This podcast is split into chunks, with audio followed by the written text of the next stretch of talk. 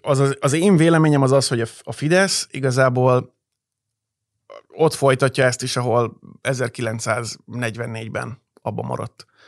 Hogy náluk is alapvetően államilag támogatott magántőke, meg állami források jelentek meg a Balatonnál, a turisztikai fejlesztésekben, és hát minden nyakló nélkül építkeznek, és nyomják a pénzt abba, hogy, hogy ilyen hazafias turisztikai kampányokat nyomjanak a Balaton mellett, vagy, vagy a Balatonról, és, és ez egy kicsit tényleg az, amit, amit, ami a reformkorban elkezdődött, és a horti rendszerig tartott, hogy magyarok vagyunk, nyaraljunk a Balatonnál, mert az jó, ez a kötelességünk, és a Balaton fejlesztése is kötelességünk. Minél több dolog épül a Balatonnál, annál jobb lesz mindenkinek, annál több ember mehet oda, annál több embernek lehet ott ingatlanja.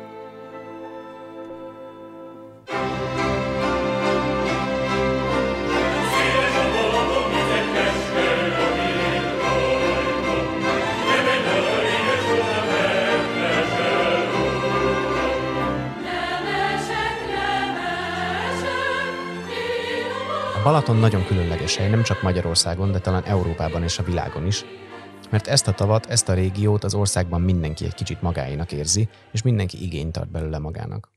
És bár szívmelengetően és patriótán hangozhat, hogy ennél a tónál tényleg minden magyar egy kicsit otthon érzi, vagy otthon akarja érezni magát, mindez egy dologhoz vezet, konfliktushoz. A Balaton ugyanis nem lehet mindenkié, így a tó fejlődése, fejlesztése állandóan egymással szembe állította azokat, akik magukat helyieknek tekintették, és azokat, akik csak nyaralni jönnek a tóhoz, de azt szeretnék, hogy addig minden csak róluk szóljon. Ezt a konfliktus dolgozza fel a Makro a 444 magazinjának negyedik száma, amelyet Sarkadi Zsolt kollégám írt. Én Csurgó Dénes vagyok a 444 újságírója, és most Zsoltal beszélgetünk arról, hogy kié volt és kié lesz a Balaton, és hogy az ezen folyó harc hogyan hat magára a tóra és annak élővilágára. Szervusz Zsolt! Hello! Mesélsz erről egy kicsit, hogy te hogy kötődsz ez a tóhoz, és miért akartál erről írni? Nekem ugye a nagyszüleim a 70-es évek végén láttak egy apró éretés a Népszabadságban, és abban Balatonfüreden, Balatonfüred, Balaton-Arács város részén árultak egy szövetkezeti üdülő házban ingatlanokat, és ott ők megvettek egy garzon lakást, és azóta, vagy hát igen, azóta a család minden nyáron ott tölt jelentősebb időt, így amikor én 1988-ban megszülettem, akkor is ez, ez bevett dolog volt, és, és, és minden nyáron oda jártunk, ilyen egy-két hét, vagy néha több is. Azért ott telt a nyárból, és a, ez az egész ötlet, hogy erről írni kellene, az, az úgy jött nekem elő, hogy egyszer pont a, ebben az időben pár éve ilyen régi fotókat bogaráztam, és ott a fotók között 1980-as évek elején, amikor éppen elkészült az üdülőház, ott, ott találtam meg olyanokat, amiken hogy ott vannak a nagyszüleim, sőt két dédanyám is, akik így megnézték, hogy a gyerekeik, vagy hát a lányuk és a férje, és a fiúk és a felesége milyen, milyen ingatlan szerzett a Balatonnál, és ez egy óriási szám volt nekik. Látszik a képeken, hogy, hogy, ez, hogy ez, ez, egy, ez egy nagy dolog, hogy oda elmentek. És, és nekem ez, ez vagy ott, ott ütött be valami, hogy mennyire érdekes az egész, hogy, hogy én, vagy hát a szüleim egy uh, alföldi faluból származnak, öreg csertőről, ami, ami egy, tényleg egy nagyon kicsi, és jelenleg azért elég szegény falu, és hogy, és hogy ott a, a, a falusi tanító, meg az óvónő összespórolt a 70-es évek végére elég pénzt ahhoz, hogy egy garzonlakás nyaraló tudjanak venni a Balatonnál, és, és úgy döntöttek, hogy vesznek is egyet. És, hogy, és hogy ez tényleg ez mekkora dolog volt akkor. És ezeken a képeken látszik a, az, az egyik dédanyám, az anyai dédanyám, aki, aki, aki ilyen szinte hát nem, nem népviseletben, mert, mert nem népviseletben van, hanem gyászban, ami nagyon falusias öltözet, vagy hogy én az én agyamban csak öreg csertőhöz tudom kötni, és, és annyira furcsa volt látni ezt a Balatonfüredi mólón, meg a, meg a, a szociális üdülőtelepen, hogy, hogy, hogy nagyon elkezdett érdekelni, hogy tényleg mi ez a vonzás, amit a Balaton gyakorol a magyar emberekre, hogy egy 500 lakosú alföldi faluból is végül tényleg így magához hajlítja az életedet ez a tó, és valahogy így oda, oda vonz. És, és amikor elkezdtem írni, meg elkezdtem kutatni ezt az egészet, akkor, akkor jöttem rá, hogy, hogy itt azért az, arról is kell szólni ennek a magazinnak, vagy arról is kell szólni ennek a kutatásnak, hogy ez mennyiben egészségtelen egyáltalán.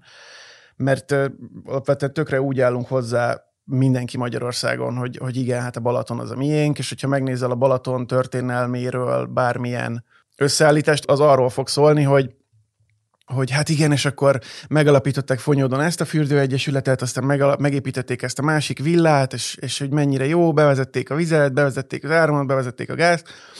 De hogy ennek az egész sztorinak van egy másik oldala, vagy hát több másik oldala is van, és, és igazából szerintem az a fontos ebben a magazinban, hogy én azt próbáltam, hogy ezek, ezek erről a, az eddig, ha nem is elhallgatott, de, de egy kicsit mélyebbre nyomott uh, dolgokról is szóljanak.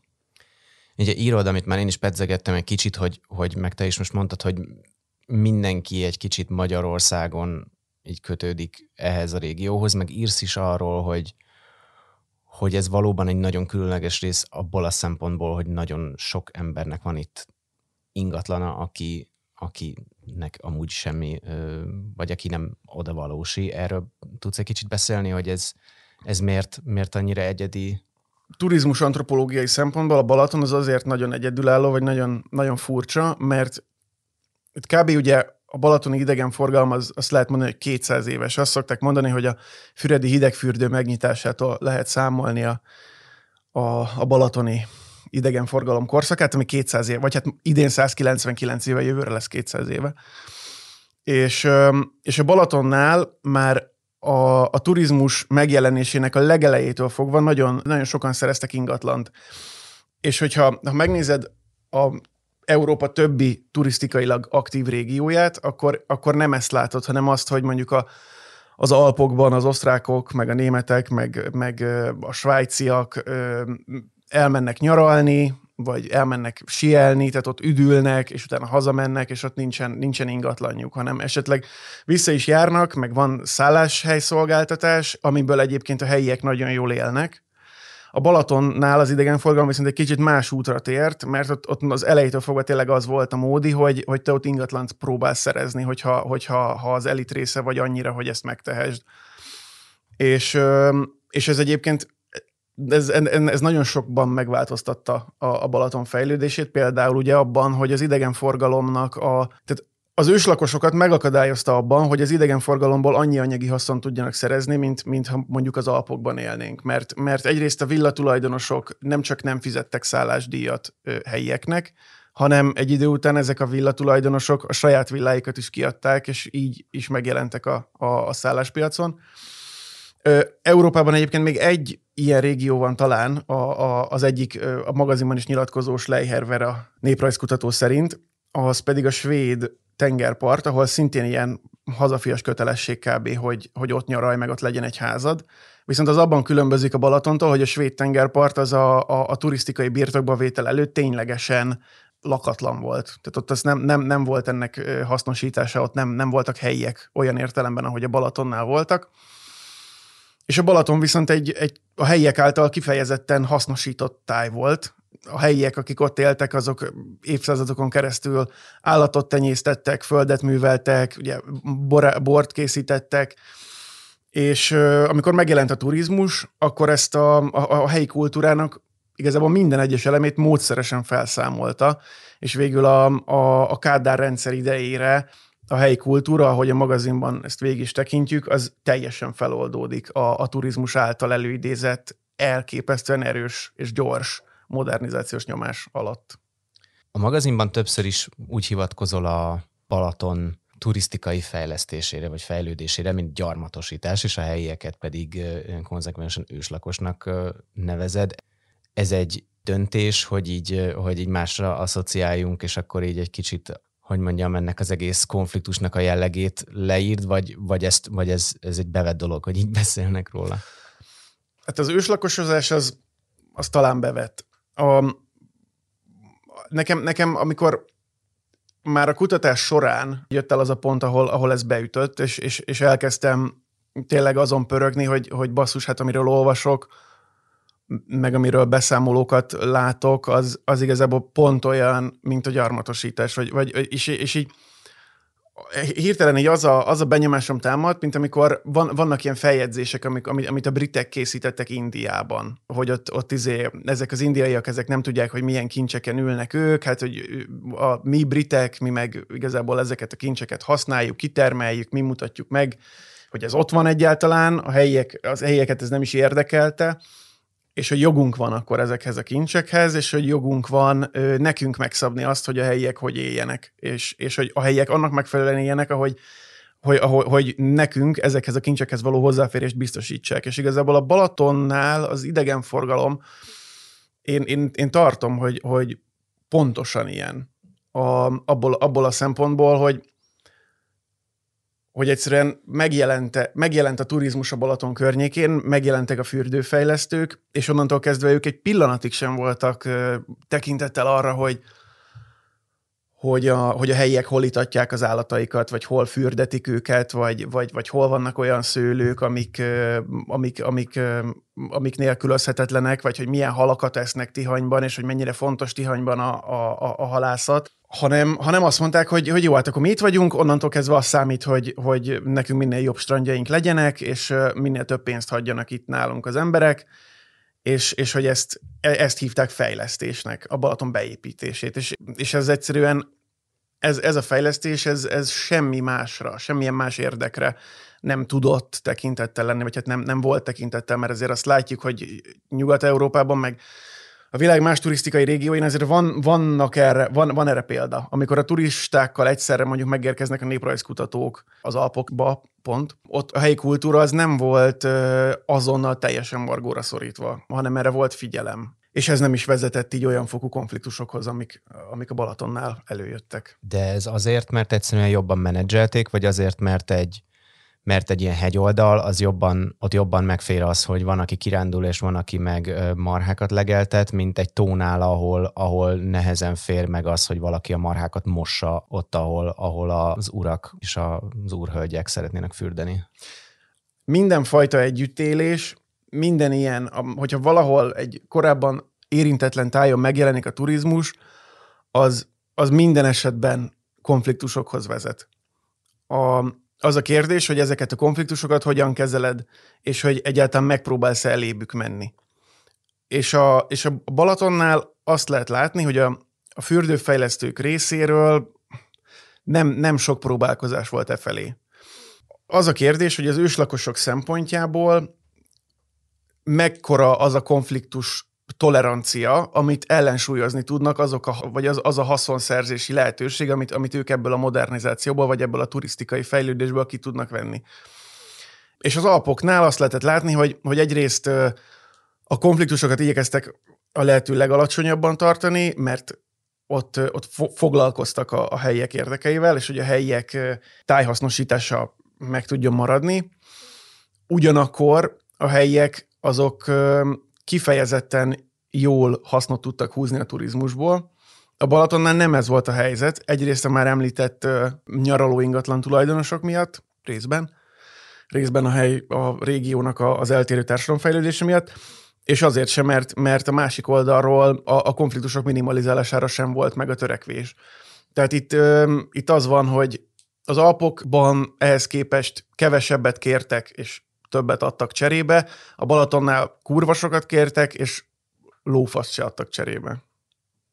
Egy kicsit tudsz dióhéjban beszélni arról, hogy egyrészt, hogy mire és hogyan használták az őslakosok a tavat, meg, meg hogy hogyan volt így a kultúráiknak a része, és hogy mi vezetett ezekhez a konfliktusokhoz, amikről itt beszéltünk. A Balaton az ugye egy, egy jelentős vízszint ingású, nagyon sekély, nagyon sok helyen már-már elmocsarasodó tó gyárilag. És éppen ezért ugye a, a, a vízjárta részeken ott a növénytermelés, az, vagy növénytermesztés az, az nem annyira opció, ezért nagyon sokan állatot tartanak, vagy állatot tartottak a, a, a Balatonnál. Ebből, ebből voltak emberek, akik, tehát voltak vagyonos állattartók a Balatonon, kifejezetten főleg az északi parton, Volt ugye a szőlőművelés, ami szintén egy, a, a, a magyar szőlőművelésnek ez egy központi régiója volt a, a, a filoxéravész előtt mindenképp, és tulajdonképpen mai napig az, de a, de a volumenben azért azt kell látni, hogy a 19. század második felében érkező filoxéra az, az, az nagyon durván megtüzedelte a, a balatoni bortermelést. Ugye a, a Balaton hasznosítás, az őslakosok általi hasznosításának fontos eleme volt a, a nádvágás, ami, ami egy ugye tehát építőanyag volt. A, a nád az tehát majdnem annyit jövedelmezett, mint hogyha mondjuk búzafölded lett volna egy hektár nádas, és ezért, ezért is a nádvágást ezt második aratásnak hívták a Balatonnál. Emellett ugye ö, haláztak, nagyon sok, ö, tehát igazából az összes településen nagyon jelentős volt a halászat a Balatonban, és, a, és hát igen, amit nem mondtam, hogy az, állat, az állattartáshoz ugye kapcsolódik az állatok itatása, meg az állatok fürdetése, ami, ami közvetlen a, a, a víznél történik. Amikor megérkeztek a turisták, akkor viszont ezekre nem annyira figyeltek, ehelyett azt látták, hogy, hogy itt vannak ezek az őslakosok, akik így nem, nem szoktak így kimenni a vízre, és ugye a, leg, a legfontosabb, amit a turisták láttak, és amit a leghamarabb láttak, az az, hogy ezek az emberek ezek így nem tudnak úszni, sőt, nagyon sokszor félnek a víztől. Bár egyébként megjegyzem, hogy ebben az időben a balatoni turizmus megjelenésekor a 19. század elején a turisták se tudtak úszni, vagy hát nagyon kevesen hanem a fürdőzés az annyiból állt, hogy egy, egy bementél a fürdőházba, és ott egy ilyen padon, ami benne volt a vízbe, ott így ültél, és akkor ott, ott így benne voltál a vízben. És, és az, az, a, az volt ezeknek az embereknek a furcsa, hogy itt vannak a, ezek a helyiek, akik itt van ez a baromi jó tó, amihen, aminél így lehet üldögélni a vízbe, és ők miért nem üldögélnek a vízbe, vagy miért nem csinálják ezt, vagy miért nem pihennek. És hát azért nem pihennek, mert ők itt élnek, ők itt, itt végezték a dolgaikat, dolgoztak. És egy idő után, ahogy te is említetted, a, a, a fürdőzéssel egyszerűen konfliktusba került az, hogy, hogy bassza meg, ahol én itt fürdök, ott ne fürdessem a disznót, meg a marhát, meg ö, ne mossa a, a kendert, ne mossa a gyapjút, ö, ne mossa a saját ruháit, mert ö, az biztos akkor nekem rossz, vagy a víznek az rossz lesz, akkor ne halászon, meg ne vágja a nádat, sőt, hát ugye én, hogyha turista vagyok, akkor azt akarom, hogy minél kevesebb nád legyen, minél nagyobb panoráma legyen a tóra, és minél egyszerűbb legyen bejutni. És ezek, ezek a konfliktusok azok, amik így nagyon, nagyon erősen előjöttek, és bizony egy csomó esetben akár fizikai erőszakig jutottak. Ugye több olyan Balatonparti település volt, ahol, ahol egyszerűen hagyományá vált így felgyújtani a fürdőházakat az őslakosoknál, ilyen szüreti mulatságnak része volt, hogy akkor elmentek ott és felgyújtották a fürdőházakat, mert, mert nem, nem, nem tetszett nekik az, ami történik a, a helyiekkel. Egyébként ez kicsit más, de ami tök érdekes, van egy, a, hát az egyik leghíresebb szaudarábiai szerző, akit egyébként betiltottak már Szaudarábiában, az Abdel Rahman Munif, Neki van négy könyve, a, egy ilyen nagyon fontos trilógiának, az első eleme a Cities of Salt, a, hát a só, sóból készült városok, vagy sóvárosok, és ez, is, ez, ez pont arról az időszakról szól, amikor, amikor a, az arab félszigeten, hát itt nem, nem volt semmi, tehát ott éltek ilyen, ilyen nom, félig nomád törzsek, ott az oázisoknál laktak néhányan, és, és a könyv pont ott kezdődik, hogy így a második fejezetben megjelennek a francia olajmérnökök, és, és akkor megkezdődik ez az egész, hogy, hogy, hogy, hogy átalakul a környezet teljesen, ledózerolják az oázist, és elkezdik az olajfúrást, és a helyieket meg egyrészt nem is, tehát nem azt, hogy nem tájékoztatják semmiről, hanem annyira más kultúra kerül itt, vagy annyira két más kultúra kerül ö, kapcsolatba egymással, hogy nem, nem is értik a helyiek, hogy mi történik, és, ö, és pont én, én pontosan ezt éreztem egy csomó balatoni beszámolónál, hogy, hogy amit mondjuk egy, egy, egy balatoni gazda érez akkor, amikor egyszer, tehát egyik napról a másikra azt mondják, hogy haló, ide nem hajthatod most már a, a, a marháidat itatni, mert itt már az urak fürdenek, vagy itt a, az urak fognak túrázni, akkor az a kérdés merül fel ugye benne, jó, hát de bassz meg, akkor hova vigyem uh, itatni a marháimat? X kilométerre van a legközelebb, de át kell alakítanom az életemet teljesen, és erre senki nem kínál semmilyen módszert, semmilyen segítséget, semmilyen alternatívát nem dobnak nekem föl. Ez például tök érdekes, nagyon sok újságcikk született erről, hogy amikor a Balaton Arács fölött van a Koloska forrás, ami egy ilyen fontos turisztikai célpont a Balatonfüred fölött, és ott az régen itatóhely volt és ott, ott például, amikor a Balatoni Szövetség kitalálta a 20. század elején, hogy milyen jók ezek a túrák, ezeket a forrásokat ki kell tisztítani, és akkor el lehet oda menni, ott ugye a helyiek harcoltak ezért az itatóhelyért, és, és van, van is ilyen újságcikk, hogy, hogy jaj, bizony, hát ez a magyar ember, ez olyan hülye, hogy hát ezt bizony, tehát tényleg, hát fizikai erőszakkal kell rád nevelni a saját érdekére, mert ezek a gazdák, ezek nem látják, hogy ez az a jó, hogyha ott a turista oda mehet, a, ezek a gazdák, ezek állandóan bizony visszahozzák a marhákat, meg a disznaikat belehajtják a kitisztított forrásba, és tényleg az látszik, hogy olyan szinten elbeszél egymás feje mellett ez a két, két csoport, vagy olyan szinten nem értik egymást, hogy nincs is esély a megértésre. Meg ami nekem nagyon érdekes volt a magazin számban, hogy ugye sok esetben fizikailag elvágták a tótól a, a fürdőfejlesztések a, a helyieket. Erről tudsz egy kicsit mesélni? Ez nekem egy nagyon érdekes aspektus van. Hát ugye a Balatonnak a partszakasza, a tónak a nagy, nagy vízingása miatt is azért, mint ahogy most sem, régebben is nem, nem volt mindenhol ugyanannyira megközelíthető. Voltak ezek az úgynevezett lejárók, amin lehajtották az állatokat, és akkor belehajtották őket a vízbe. És amikor oda jöttek a fürdőfejlesztők, hiába voltak nekik nagyobb anyagi lehetőségeik, ők nem csináltak maguknak új utat a tóra, vagy nem vágtak maguknak új utat, és, és esetleg új helyen nyitottak strandot, hanem akkor azt mondták, hogy hát az a lejáró, amit használnak, hát az nekünk is nagyon jó lesz, és akkor ott lesz a strand. És arra meg vagy nem gondoltak, hogy, hogy ez idő után konfliktusba fog kerülni a, az állatokkal, vagy, vagy pedig azt gondolták, hogy ezt a konfliktust ezt úgyis mindenképpen ők fogják megnyerni. Plusz ugye az is hozzátartozik ez az egészhez, hogy amikor megérkeztek a turisták, akkor azt se értették, hogy a legtöbb Balatonparti település az miért van távol a tótól. Ugye nagyon kevés kivétel van, mint Tihany egy ilyen kivétel, de Tihany azért kivételes, mert magasan van. És azért vannak távol a balatoni települések, vagy azért voltak távol a balatoni települések a tótól, mert a tó természetes vízszint ingása, hogyha közelebb építették volna a házaikat, akkor, akkor elpusztította volna egyszerűen ezeket a házakat, vagy hát lakhatatlanná tette volna őket. És emiatt, amikor megjelentek ugye a fürdőfejlesztők, szabályozták a tavat, lecsapolták, csökkent a vízszint, és azonos szinten próbálták tartani azóta is, vagy hát próbálják egyre inkább, akkor hirtelen ezek a felszabadult, tehát régen kb. ilyen néha elárasztott legelők voltak, ezek felszabadultak, és, és ide építették a villáikat a, a nyaralók, és nagyon sok olyan eset volt, amikor az ős lakosok településeit az új fürdőtelep konkrétan fizikailag elzárta a tótól. Tehát voltak régen is olyan települések, amik egyébként Balatonparti települések voltak, de most már nem azok, ezeket meg lehet nézni a térképen. Mert ugye a, később a fürdő egyesület, vagy hát a fürdőhely, az, az sokszor önállósodott, és akkor konkrétan elzárta a települést a tótól a helyiek szempontjából ezek a villaépítések nagyon közel a Balatonhoz, ez, ez meg teljesen nonsens volt. Vannak is ilyen visszaemlékezések, ilyen helyi pásztorok mondják, hogy, hogy hát ezek olyan emberek, ezek olyan hülyék, hogy a legelőre építenek villát, meg kastélyt építenek a mocsárba, hát ez teljesen elmebetegek. És tényleg lehet látni régi balatoni fotókon, a magazinban is van például egy, hogy, hogy áll egy nagyon szép villa a Balaton parton, és ugye nem tudod elsőre, hogy mi, mi a furcsa a képen, és aztán rájössz, hogy basszus, hát az, hogy egyetlen fa sincs ott, hanem ilyen, ilyen pici kis csemeték vannak, amiket úgy megpróbálnak gyökeresztetni, és ugye ez azért van, mert, mert ott, ott víz volt, vagy ez egy vízjárta legelő volt, és, és ezek az emberek ezek lakhatásra használták, ami, ami tényleg ottani fejjel, vagy őslakos szemmel teljes baromság. Beszéljünk egy kicsit hogy a másik oldaláról, kik voltak a gyarmatosítók, akik egy több hullámban megérkeztek. Alapvetően a magyar elit, a mindenkori magyar elit, azok az emberek, akik az elmúlt 200 évben azért igyekeztek minél nagyobb hasznot húzni a balatoni turizmusból.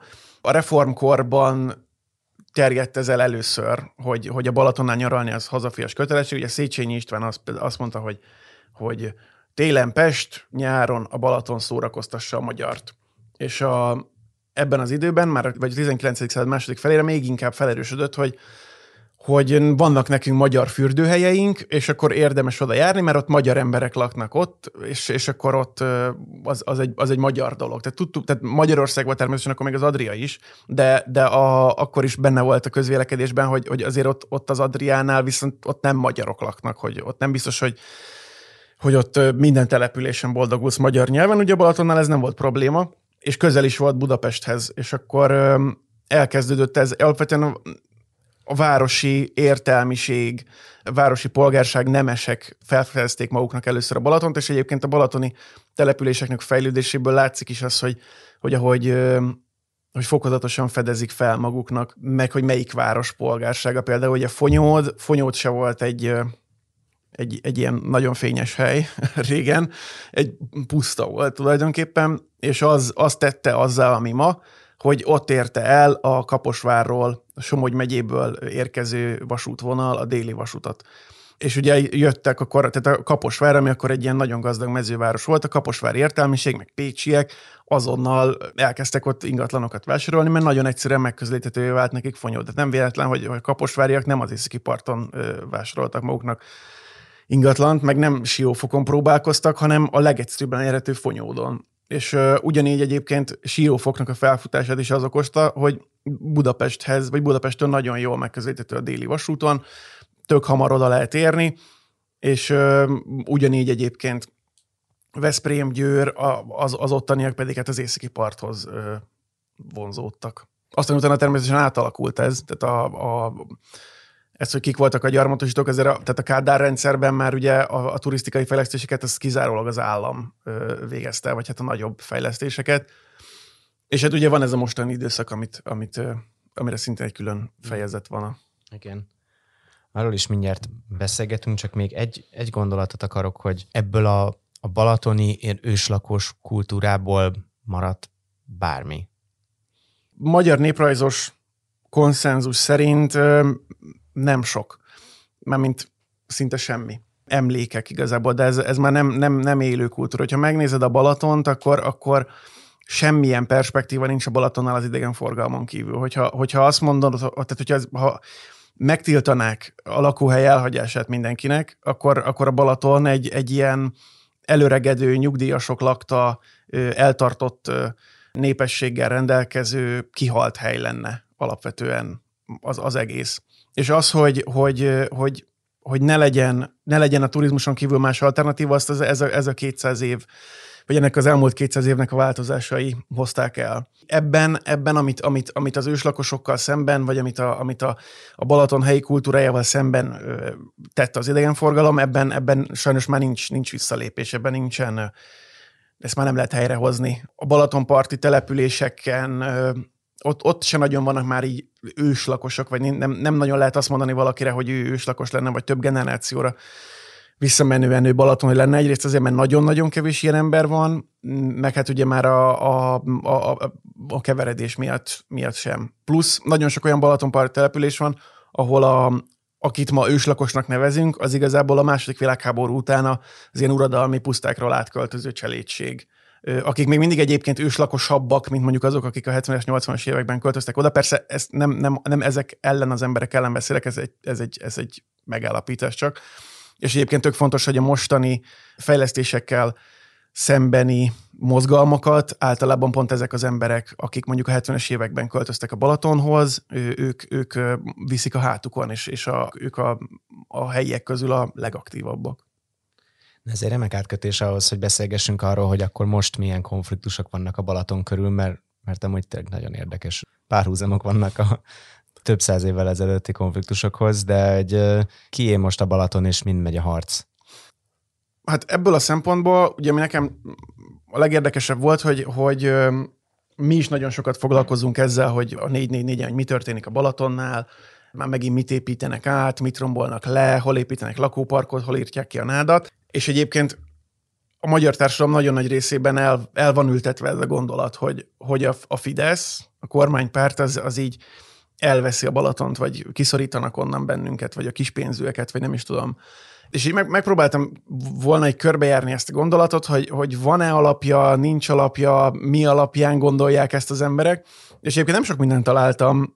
DK-nak van egy kampányvideója, amikor Kálmán Olga arról beszél, hogy egyre kevesebb a szabad strand, ellopják a Balatont, ami régen mindannyiunk közös nyaralóhelye volt, és most meg keveseknek a játszóhelye, azt hiszem így fogalmaz.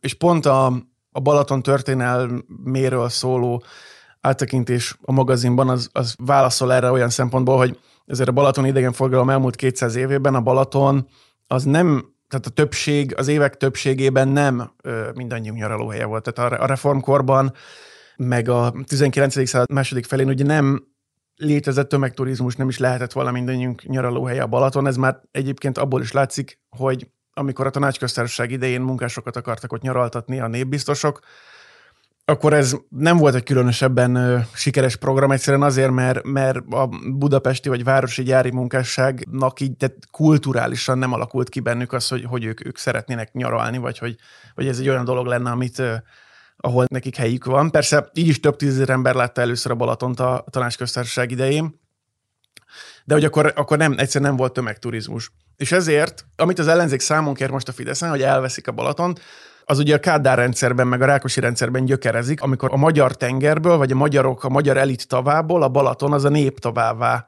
ö, alakult át. És ott, ott tényleg több százezer ember nyomorgott hétvégente.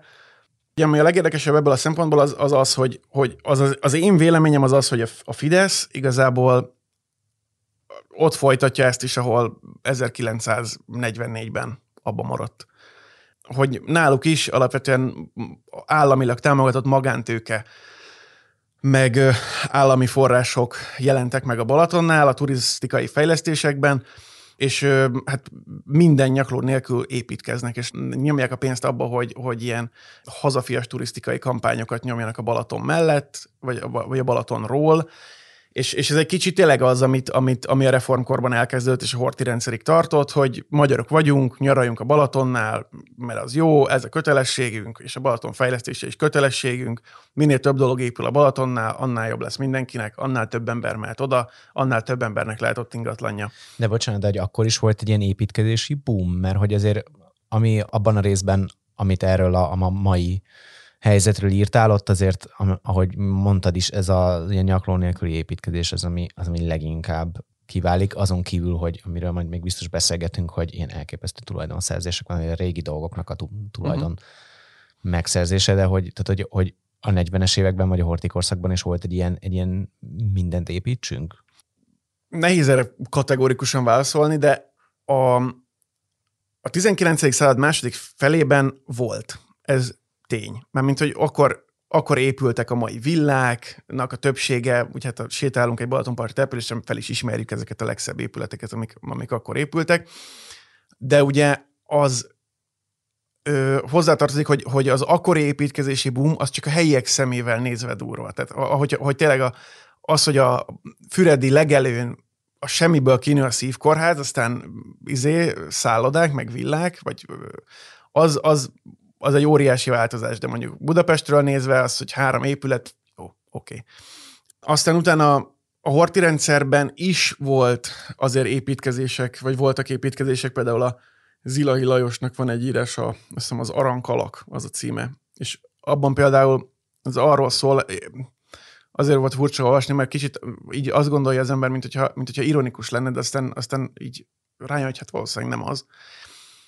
És így arról szól, bár persze van benne irónia, jó, arról szól, hogy, hogy egy, egy ilyen hivatalnok minden erejét és minden pénzügyi erőforrását megfeszítve építi a balatoni nyaralóját, az arankalakot, egy ilyen pici kis villácskát. A, és így arról szól, hogy tényleg egy ilyen ellenséges környezet, ott a buta parasztok, nincs ott semmi, de hogy ő mégis megfeszített erejével dolgozik azon, hogy a kis kult, egy csepp kultúrát, egy csepp civilizációt oda vigyen, ami, és ez az épületben manifestálódik. Tehát, hogy ilyen, ilyen építkezések a horti rendszerben is voltak, és a horti rendszerben is az, hogy ott ö, te ott ö, odamész, pénzt viszel oda, magadat viszed oda, az egy, ö, az, az egy jó dolog volt. Az, az egy olyan dolog volt, ami, ami egy, egy ilyen társadalmi megbecsülést váltott ki. Utána a következő építkezési boom az természetesen a háború utáni helyreállítás és az azutáni nagy szállodaépítések, amikor, amikor, ugye, amikor a Balaton lényegében át kellett kapcsolni a tömegturizmusra, hogy, hogy, hogy mindenki tudjon fogadni, és akár más országokból is. És, és utána utána, hát igen, amikor így a 90-es években eltűntek a német vendégek, eltűntek a külföldi vendégek, akkor ez így egy kicsit így leült. És már a 80-as években is látszott egy hanyatlás, és egyébként pont abban az időben nagyon sokan azért költöztek le Balatonra, mert, mert nyugalmat szerettek volna, és mondjuk azt mondták, hogy Budapest ez nekik túl hangos, ez a Balaton, ez meg pont jó, hogy ez egy nagyon szép kis tó, már nincsenek olyan nagyon sokan, mint régen, itt el lehet lenni, és a 90-es években is voltak ilyen leköltözések 2000-es évek elején szintén.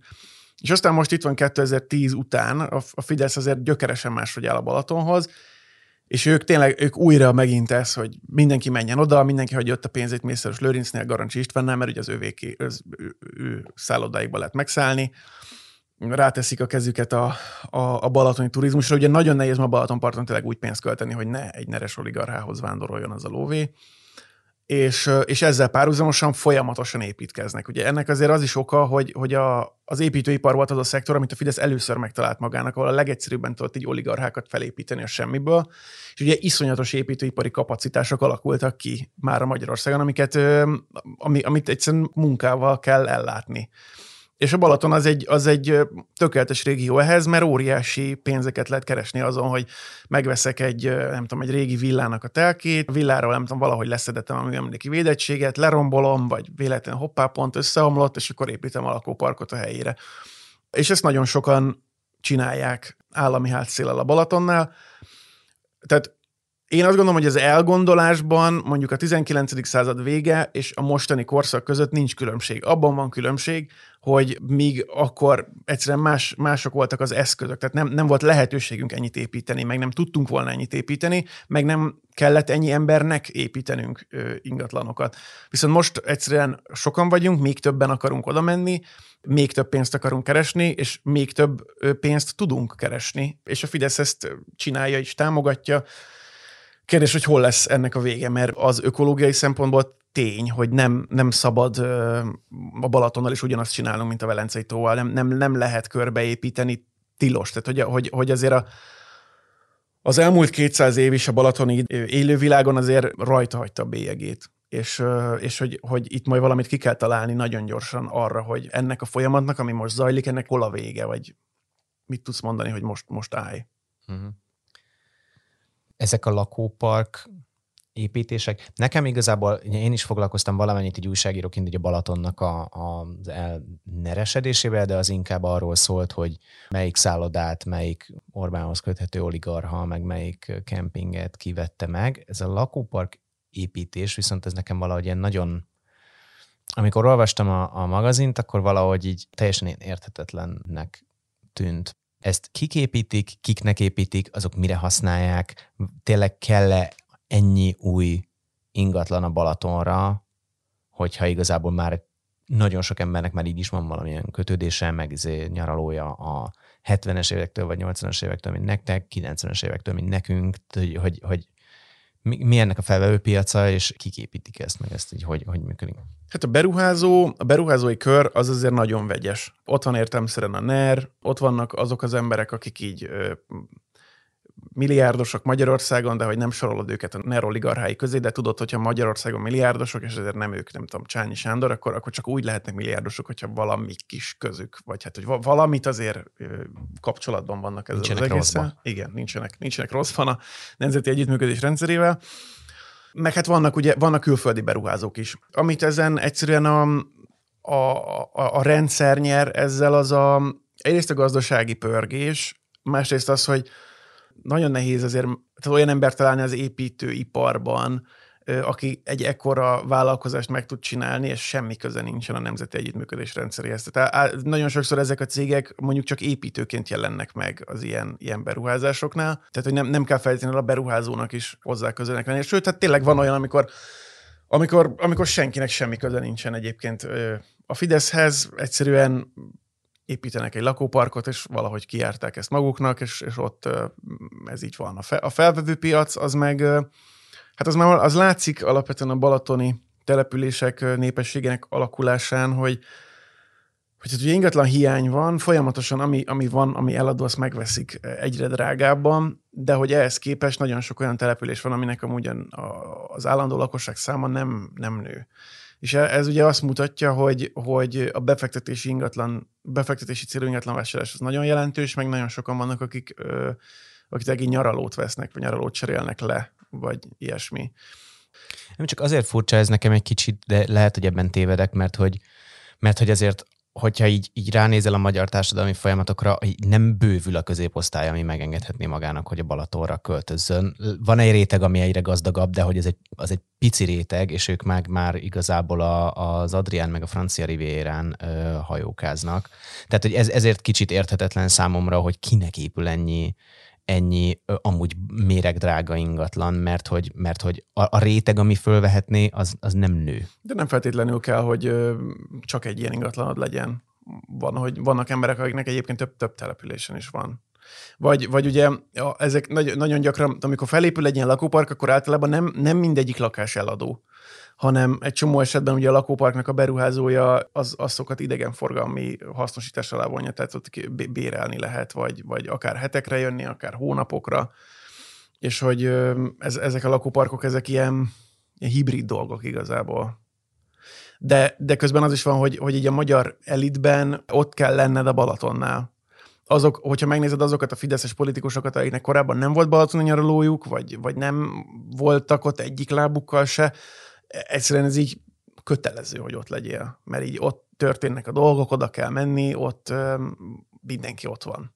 Mészáros Lőrincnek is egy csomó olyan ingatlanja van a Balatonnál, ahol esetleg, hogyha egyébként ő maga ott akarna nyaralni, akkor meg tudna ott szállni, tehát hogy ott lehetne ő. És van ugye nyaraló Tihanyban, ott van ez a Vinárius. Ez például tök érdekes, hogy a, mikor ugye elterjedt pár hónapja ez a plegyka, vagy hát azt hiszem meg is írta a Blik, hogy a Mészáros Lőrinc és a Várkony Andrának ott lesz az esküvője. És hogy, hogy érted, hát Magyarország leggazdagabb embere, hát ott tart az esküvőt, ahol akarja, hogyha a ezer fős vendégsereget ki tudna utaztatni a Kanári-szigetekre, neki semmi problémája nem lenne ebből. És mégis tök hihető volt az, hogy, hogy Tihanyban tartja az esküvőt, és lehet, hogy tényleg ott is fogja tartani. És ez sokat elárul arról, hogy, hogy azért ez egy nagy becsben tartott régió, még mindig ezeknek az embereknek a szemében. Tehát, hogy hiába Magyarország, hiába izé néha kicsit büdös a víz, vagy elalgásodik, meg ilyenek, de hogy ez, ez a Balaton haver, ez itt, itt mi ott vagyunk. Ezzel szemben mennyire lehet felvenni a harcot, meg mennyire próbálják helyiek, ugye beszéltük, hogy hogy én most már a, az idézőjelben őslakosok vagy, akik már rossz szemmel tekintenek el ezekre a fejlesztésekre, mert már nem, azok, azok, azok, akik nem tudom, hogy két generációval előbb, vagy egy generációval előbb költöztek oda, tehetnek-e valamit, vagy van, van-e bármi esélyük ezzel a bulldozer szerű folyamattal szemben? Hát nem sok. Azért azt lehet látni, hogy, hogy a Magyarországon a kormányzat és a közigazgatás az a beruházók pártján áll minden, minden szempontból. És, de hogy olyan szinten, hogy, hogy, hogy nagyon sokszor még az ökológiai megfontolásokat is nagyon nehéz velük szemben érvényesíteni. De pont, pont amiatt, hogy, hogy azért ez, ez, egy, ez, egy, ez egy kapitalizmus elméleti kérdés is, ami ott történik, hogy, hogy nem, nem véletlen, hogy a, a beruházásokkal szembeni ellenállás az általában nem úgy jelenik meg, hogy mint mondjuk a 19. század végén megjelent, hogy, hogy én nem akarom, hogy ott legyen az a fürdőház. Egyszerűen azért, mert, mert én van egy, van egy lakókörnyezetem, amit én megszoktam, amit szeretek, azért költöztem oda akár esetleg, nem tudom, 1975-ben, mert, mert hogy Balatonfüred úgy nézett ki, ahogy, és, és hogy nem akarom azt, mint ember, hogy megint megváltozzon ez, meg megint egyre többen legyenek, de hogy nem, nem, ez a, nem ez az ellenállásnak az alapja, mert egyszerűen valahogy így, mintha képtelenek lennénk kimondani ezt, vagy, vagy, vagy, vagy ez egy olyan ö, ö, alapvető gondolatot, vagy alapvető tabut érintene, hogy akkor te a kapitalizmust, vagy a fejlesztéseket kérdőjelezed meg, tehát ez nincs. Ö, pedig szerintem amúgy lehetne, vagy kellene. Az ellenállás, a beruházásokkal szembeni ellenállás az, az szinte minden esetben ilyen ökológiai alapú hogy ne vágjanak ki több nádat, ne építsék be ezt a telket, ne vágják ki ezeket a fákat. Ami esetleg, tehát pont emiatt egy kicsit néha bugyuta, hogy, hogy jaj, most akkor megint kivágnak egy fasor, de hogy tehát egy csomó esetben azért tehát ez így fontos, talán így most akkor itt egy podcast vagyunk, de hogy, hogy így lehet kivágni fákat, meg, meg néha kell kivágni fákat, de, de hogy mindig, mindig, mindig uh, ilyen alapozás, ami egyébként tök jó, hogy, hogy akkor az élő világot valamennyire őrzik emberek a Balatonnál, és kell is, mert, mert baromira ráfér, és az élő világot fogja veszélyeztetni egy idő után már ez a, ez a, ez a bulldozer kapitalizmus, ami, ami ott uh, zajlik, de, de azt, azt látni kell, hogy sajnos uh, nagyon tehát nagyon gyenge esélyekkel indulnak ezek a mozgalmak, mert, mert már az önkormányzatoknak is nagyon kevés esélyük van megakadályozni az, az, az építkezéseket. Ugye nagyon sok építés hatósági jogkört magukhoz vontak a kormányhivatalok, amik kormányzati felügyelet alatt állnak, nagyon sok építési munkát most már nem kell engedélyeztetni, csak elég bejelenteni, és, és, és így egyébként több önkormányzat a Balatonnál is panaszkodik arra, hogy, hogy hát az ő kezükből is, pedig ők a választott tisztviselők, a helyiek választott tisztviselői, de az ő kezükből is kicsavarták a jogot arra, hogy a helyiek nevében formálják a lakókörnyezetüket. És egyébként ez szerintem égbe kiáltóan, hogy, hogy tehát elköltözöl valahova, szavazol tisztviselőkre, és hogy, és hogy tehát nem, ők nem fogják tudni intézményes vagy hivatali úton megállítani ezeket a buldózereket, amik meg akarják változtatni a te környezetet, vagy hát egyre kevésbé fogják tudni. A helyi önkormányzatoknak, meg közösségeknek nem nincs ebből valami legalább pénzügyi előnye, vagy, vagy valami, De. amivel így lehetne így kompenzálni a... De. Hát azért ezek a Balaton, Balaton parti önkormányzatok, azok az magyar összehasonlításban azért gazdag önkormányzatok de azért az is van, hogy, hogy a kormány, főleg az utóbbi időben nagyon sok önkormányzati forrást vont el. Tehát nem csak feladatokat van az önkormányzat, hanem azért forrásokat is nagyon erősen. És éppen ezért egy csomó Balatonparti önkormányzat úgy érzi, hogy ha ezeket, ezeket a fejlesztőket nem engedi be, a fejlesztési érdekeknek nem felel meg, vagy nem elégíti ki ezeket az érdekeket, akkor elszigényedik, és, és nem, nem lesz majd mit csinálni. És ott mondják tényleg ezek az emberek, hogy hát vagy van építkezés, és akkor van pénzünk, vagy nincs építkezés, és akkor nincs pénzünk. Hát most melyik legyen? És akkor például Balatonfüred tök jó példa erre. Balatonfüreden tényleg az van, hogy egy négyzetméter szabad föld van, az már simán ott lakópark. A, a, tehát lehet látni, hogy Balatonfürednek az épített határa milyen, milyen iszonyatos sebességgel igen, van nő. Erről, van erről egy kép a Igen, igen, igen. igen. És ez az, meghökkentő. Mellesleg, és megjegyzem, a, az a nyaraló, amit, ahol az én nagyszüleim vettek egy az is, az is egy, ilyen, egy ilyen üres izét épített be. Biztos, hogy amikor a nagyszüleim oda költöztek, vagy ott vettek nyaralót, akkor azok az emberek, akik már 30-as évek óta ott nyaraltak, azok úgy néztek rá erre az, erre az üdülőkomplexumra, mint ahogy most nézünk egy lakóparkra. Csak most uh, évente 15 ilyet építenek, akkor meg nem tudom, egyet az, és az önkormányzatoknak az anyagi lehetőségein látszik ez, hogy, hogyha megfelelsz ezeknek az érdekeknek, akkor, akkor így alapvetően így jól, jobban élsz, mint egy magyar önkormányzat, de vannak már olyan önkormányzatok, amiknél meg azt látszik, hogy, hogy hajlandóak már sútba dobni ezt, ezt a megfontolást. Például Paloznak, ugye ott változtatási tilalmat rendeltek el, ami azt jelenti, hogy valószínűleg az elkövetkező néhány évben nem, nem, nem épült semmi mert azt mondták, hogy most kell ennek megállt parancsolni, mert nem, nem lehet egyszerűen már bírni tovább ezt a nyomást, és lélegezzünk fel, beszéljük ezt az egészet meg, és, és mondta a polgármester, pont a Boros Gyuri készített vele interjút a 444-re, hogy ha majd az emberek tényleg a paloznakiak úgy döntenek, hogy de hogy őket ez nem érdekli, jöjjön inkább a pénz dögivel, akkor majd feloldják ezt a tilalmat, de, de hogy akkor ezt legalább beszéljük meg. És, és ezek a dolgok szerintem nagyon fontosak lennének mindenhol. Hogy egyáltalán tisztázzuk le, hogy a Balatonról kinek van joga dönteni, kinek az érdekeit kell szem előtt tartani, amikor ezeket a döntéseket meghozzák, és hogy milyen, milyen megfontolásokat, vagy milyen szempontokat kell figyelembe venni. És van még egy konfliktus, amiről írsz a magazinban, és amiről még szeretném, hogy egy kicsit beszéljünk, ami ugye a Balaton vízszintjében manifestálódik, ami hát kicsit nehéz megfogalmazni, hogy ez pontosan, tehát hogy ez a, a Balaton ökológiája és a turizmus közötti konfliktus, vagy a Balaton ökológiája miatt aggódó ökológusok és a, a turizmus miatt aggódó mindenki más közötti konfliktus. Hogy erről beszélsz egy kicsit, hogy, hogy így a vízszabályozás és a Balaton ökológiája az, az ott, ott mik, a, mik a vitás kérdések? Elég sok vitás kérdés van azért ezen a, vagy ezen a téren. Ami a magazinban leginkább körbe van járva, az tényleg ez a vízszint szabályozás, mert, mert én azt gondolom, hogy bár most így ilyen absztraktnak, meg elvonnak tűnik, de nagyon jól megmutatja azt, hogyha mögé gondolat, vagy mögé néz az ember, hogy, hogy alapvetően ez arról szól, hogy van egy, van egy természetes tó, ami természetesen viselkedik, és, és mi annak érdekében, hogy az emberi használat a lehető legszélesebb körül legyen, és a lehető legtöbb pénzt tudjuk kivenni belőle. Ennek érdekében ezt a, a, a tónak ezt a természetes viselkedését, azt így, így próbáljuk így letörögetni. Ugye az látszik, hogy egy nagyon nagy természetes vízszintingással rendelkező tó, az nem nagyon lehet turista paradicsom, mert, mert, mert nem lehet akkor parti ingatlanokat építeni, mert akkor kijön a víz, nem lehet sétányokat csinálni, mert akkor az elmocsarasodik, meg elsarasodik, meg, meg ugye nem lehet strandokat se csinálni, mert vagy nyakig állsz a vízben, vagy dagonyázol, és száz méteren keresztül be kell menned aztán izés. És ezt, ezt egyébként ki is mutatták, amikor, amikor alacsony volt a vízszint, a, a 21. században több ilyen év is volt, amikor tényleg ilyen sárdagonya alakult ki a déli parton, akkor azt az idegenforgalom az megszenvedte.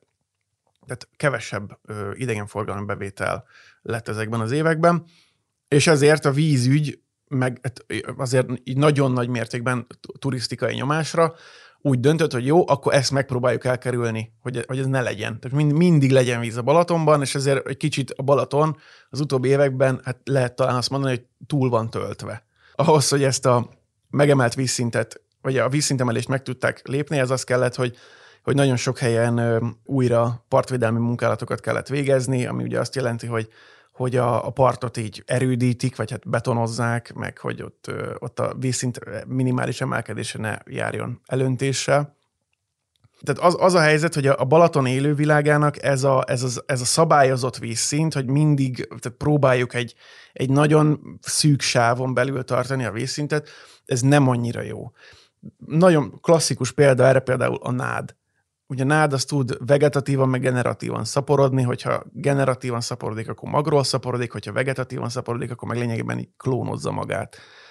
És ahhoz, hogy a nád állomány folyamatosan megújuljon és egészséges maradjon, az kell ez a generatív szaporodás is. Hogyha erre nincs lehetősége a nádnak, akkor a vegetatív szaporodást fogja választani, viszont akkor minden olyan hiba, ami egyszer benne van az állományban, az benne is marad, sőt egyébként el is tud hatalmasodni, és így, így rosszabb minőségű nádasok alakulnak ki nagyon sokszor.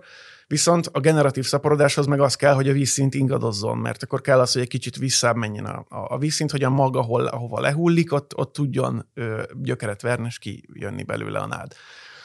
De erre nincs lehetősége a nádnak nagyon régóta, és hogy ezen, ezen, emiatt például panaszkodnak az ökológusok, hogy ez, ez, ez probléma lehet a jövőben, sőt, néha már, vagy néhol már most is ö, probléma, mert hogy egyébként a nád az nem igaz, hogy tehát ez hülyeség, hogy szűri a vizet, hogy egy szűri a vizet, ha átfolyik rajta, de Balaton az nagyon kevés helyen folyik át nádason. De a partmenti nádasok azért nagyon fontosak a Balaton, mert a Balaton élővilága, vagy hát a Balatonban a, a biomasszának óriási százaléket, 90 fölött az a nádasokban él. Tehát a, a nyílt vízben ott nincsen, hát ott algák vannak, meg így halak elúsznak. Több köbméterenként mondjuk egy. Ehhez képest a nádas, ott meg minden növény, mind az állatvilág ilyen elképesztően buja tényleg a Magyarországon mondjuk keresnéd azokat az ilyen ökológiai társulásokat, amik leginkább hasonlítanak a dzsungelhez, amit egy ilyen tele burjánzik élettől, az, azok a nádasok, és pont ezért probléma, hogy, hogy ez hogy a nádasok emiatt veszélyben vannak, meg hát ugye a turisztikai fejlesztések miatt is veszélyben vannak a nádasok. Írtják is őket például azért, hogy, hogy könnyebb legyen kimenni egy lakóparkról a strandra, vagy a lakópark teraszáról szebb legyen a panoráma a vízre. De ehhez képest ezt a részt olvasva nekem egy kicsit az jött le, hogy, hogy legalábbis te, mint hogyha valami olyan konklúzióra jutnál, hogy azért olyan óriási baj nincsen a Balatonnak a, az ökológiai egyensúlyával, mert hogy igazából hozzászokott a tó ökológiájához, hogy most ez így néz ki. Most akkor így jó, jó helyzetben van a Balaton, és ez így fenntartható, vagy, vagy nem? Ezek, ezek ugye azért, tehát jó lenne az én gondolataim lennének, de ökológusokkal is beszéltem. A, a Tóth Viktor a Balatoni Limnológiai Kutatóintézetben nagyon sokat segített ebben a magazinban, és ő például pont ezt mondta, hogy, hogy úgy látszott, tehát ő úgy fogalmazott, hogy az Index, még amikor a, a para előtt, az Indexnek adott egy interjút 2019 nyár elején, és ott kérdezik tőle, hogy milyen állapotban van most a Balaton. És ő erre mondta, hogy hát szuper, nagyon jó király. És akkor 2019 nyarán, augusztusában azt hiszem megjött ez a, ez a pofon a Keszthelyi medencének a algásodása, ami olyan mértékű volt, amire a 80-as évek óta nem volt, például sőt még a 80-as években sem. Ugye pár napra nem is lehetett fürdeni abban a medencében, ami azért megint csak az idegen forgalmat nagyon jelentősen befolyásolja, és egyébként ebben a, emiatt az algásodás miatt azért még a döntéshozók is egy csomó helyen beszartak, hogy, hogy akkor valamit ezzel tényleg kezdeni kell, mert, mert akkor ez most már az idegenforgalmi használatot veszélyezteti. De az tény, hogy, hogy a 80-as években, amikor észlelték a vízminőségnek egy ilyen nagyon rohamos romlását, akkor, akkor egy ilyen ilyen tök jó projektet kezdtek egyébként Magyarországon, a, a, ez a kis balatoni vízvédelmi rendszer nevű dolog, ami arról szólt, hogy, hogy a Zala, ami a Balatonnak a legnagyobb befolyója, minél kevesebb szerves anyagot hozzon be a, a tóba.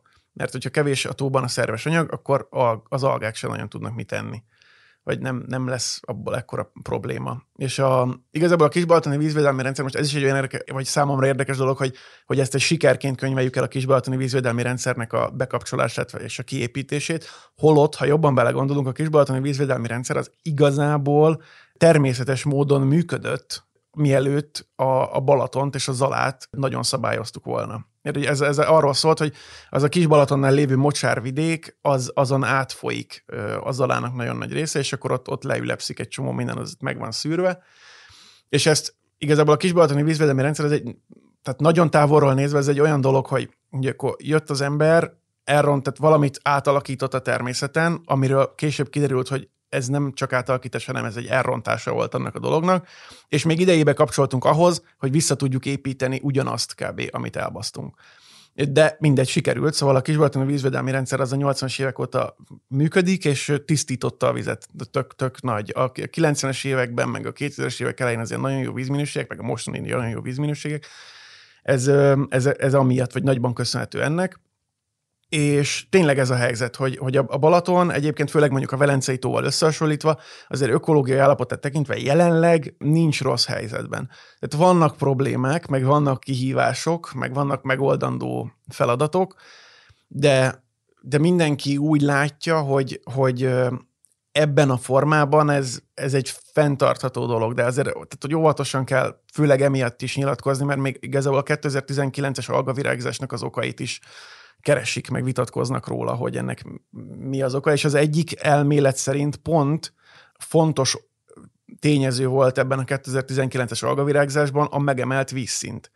És hogyha ez összetűzésbe kerül ez a két dolog, akkor ugye a között kell választani, hogy akkor vegyük újra alacsonyabbra a vízszintet, és kockáztassuk, hogy amiatt esnek ki idegenforgalmi bevételek, mert a déli parton nincs elég víz, vagy pedig azért esnek ki idegenforgalmi bevételek, mert magasan tartjuk a vízszintet, és bizony a Keszthelyi medence, sőt néha a Szigliget is, ott algák fognak elszaporodni, mert hogyha magasabb a vízszint, akkor a víz rétegezettebb lesz, hogyha ha szélcsendes időben felmelegszik, és ez a, tehát a meleg vízben, hogy ha elfogy az oxigén, az üledék és a víz közötti vízrétegben, vagy az első vízrétegben, akkor, akkor az üledékben lévő, most remélem, hogy jól mondom, az üledékben lévő vas, az, amit a vas megköt foszfort, az, az a foszfor az felszabadul.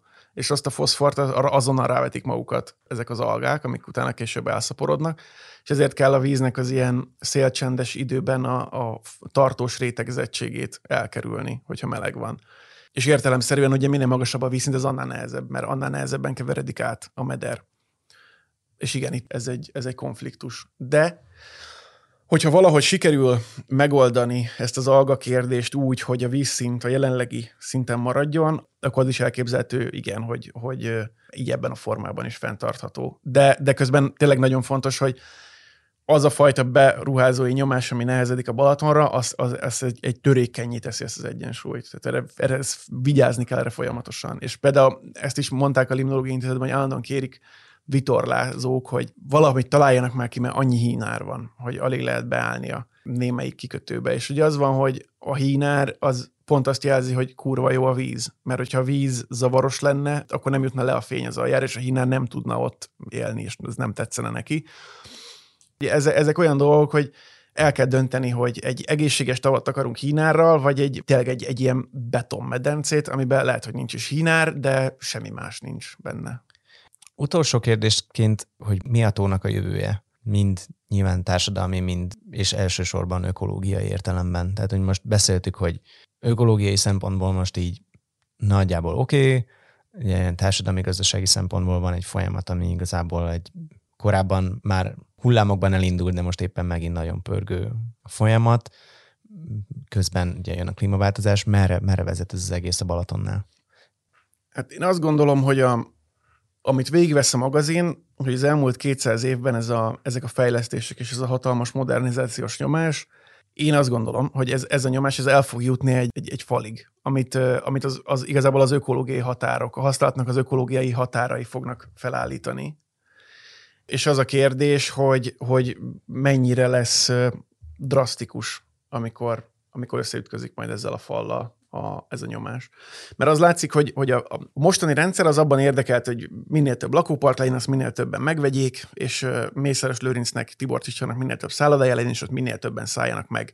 Tehát amikor tényleg Kálmán Olga azt mondja, hogy kiszorítják az embereket a Balatonról, ez statisztikailag nem igaz. Tehát 2010 óta, egészen 2019-ig, ha magánszálláshelyeket és a kereskedelmi szálláshelyeket is vesszük, akkor folyamatosan emelkedik a Balatonon eltöltött vendégészakák száma, és nem is csak arról van szó, hogy egyre kevesebb vendég tölte egyre több éjszakát, hanem a vendégszámok is emelkednek.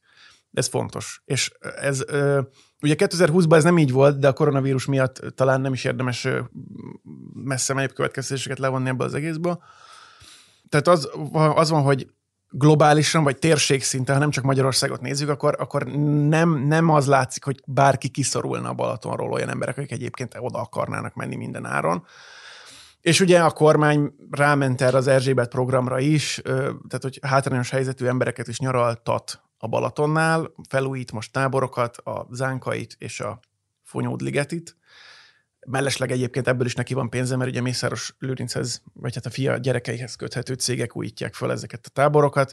Ugyanígy az Erzsébet programban is mondjuk szerepeltek a Tibort szállodái Keszthelyen, meg Mészárosnak is volt olyan hotel, ami szerepelt benne, tehát azért nagyon jól tudnak ebből is keresni, vagy ez is egy, ezt is felhasználni egy csatornának, amiben közpénzt lehet magánkézbe juttatni.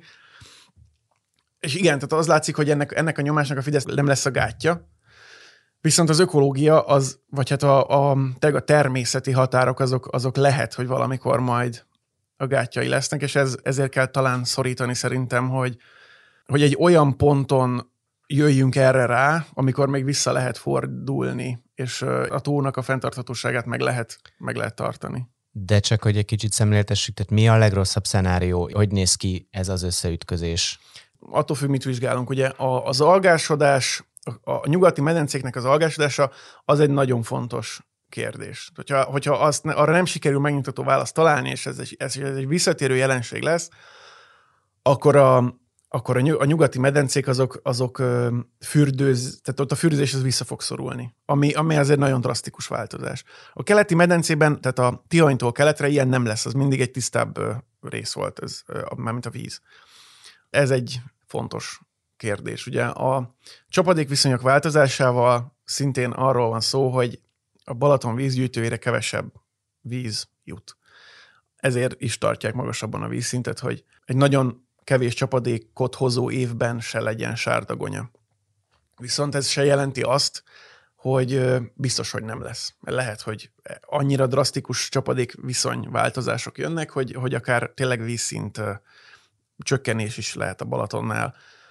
Ugyanakkor, amikor most ugye magasan van tartva a vízszint, hogyha hirtelen, és a klímaváltozás ugye hirtelen lezuduló sok csapadékot is hozhat, akkor majd készen kell állnunk arra, hogy a Sió zsilipet azonnal kinyissuk, és, és óriási leeresztést tudjunk csinálni a Balatonnál. A vízügy egyébként erre készül. Van egy tök jó vízügyi stratégia, ami, ami erre a vízszint emelésre minden oldalról ráállt, és több oldalról is al, alábástyázta ezt a, ezt a lépést. Most ugye például a Sió zsilipet, az bővítik, tehát a, a vízleeresztő kapacitás az a duplája lesz a mostaninak, ami azt eredményezi, hogyha pont lesz egy ilyen, egy ilyen nagyon gyorsan lehulló sok csapadék, akkor ezt ki tudjuk nyitni, és meg lehet oldani a helyzetet anélkül, hogy, hogy az alacsonyan fekvő részeket esetleg elárassza Balaton. Egyébként erre is volt példa az elmúlt tíz évben többször, hogy, hogy ki, kiöntött a Balaton, akár, tehát nem is csak tódőléseknél, hanem, hanem azért is, mert sok eső esett, Ugye a tódőlés az egy másik dolog, amikor kezd helyen mondjuk elmegy a víz, és ott így be lehet sétálni, akár 50 métert is a strandon, hogy homok van, de a másik oldalon meg ugye megdől a tó, és ott meg, ott meg kijön. De ez is problémát okozhat. Ez alapvetően ugye ez, ez szél kérdése, meg tehát szintén időjárás. És igen, ez, ez a fontos, hogy ezt a turisztikai hasznosítást a klímaváltozás az igenis fogja tudni veszélyeztetni, és és az a kérdés, hogy a klímaváltozásra úgy próbálunk felkészülni, hogy, hogy mindenáron a turisztikai hasznosítását óvjuk a tónak, vagy pedig, vagy pedig egy kicsit szélesebb látókörre állunk hozzá, és azt mondjuk, hogy, hogy úgy próbáljuk felkészíteni a Balatont a klímaváltozás kihívásaira, hogy, hogy inkább a tó élővilága legyen tehát a túlélésre nekik legyen jobb esélyük nem pedig valamelyik panziónak a déli parton vagy az északi parton. És nem azt mondom, a panzió is tök fontos, egy kapitalista rendszerben élünk, hogyha tehát az, az egy jó dolog elvileg, hogyha az emberek fizetnek a szállásért, és van pénzforgalom, és megélnek sokan, de, de lehet, hogy ezzel kapcsolatban lejjebb kell majd adnunk az elvárásainkat. Csarkadi Zsolt, nagyon szépen köszönöm, hogy, hogy beszélgettünk erről, és uh, ugye mindezekről a témákról jóval részletesebben és nagyon érdekesen és nagyon jó illusztrációkkal lehet olvasni a Makro negyedik számában, ami most már kapható a 444 webshopjában. Köszönöm, hogy, hogy itt voltál. Köszönöm a meghívást és köszönjük, hogy hallgattatok a műsort. A jövőben szeretnénk egy kicsit sűrűbben beszélgetni 444-es szerzőkkel a fontos 444-es anyagaikról, úgyhogy remélhetőleg hamarosan találkozunk még ebben a formában. Sziasztok!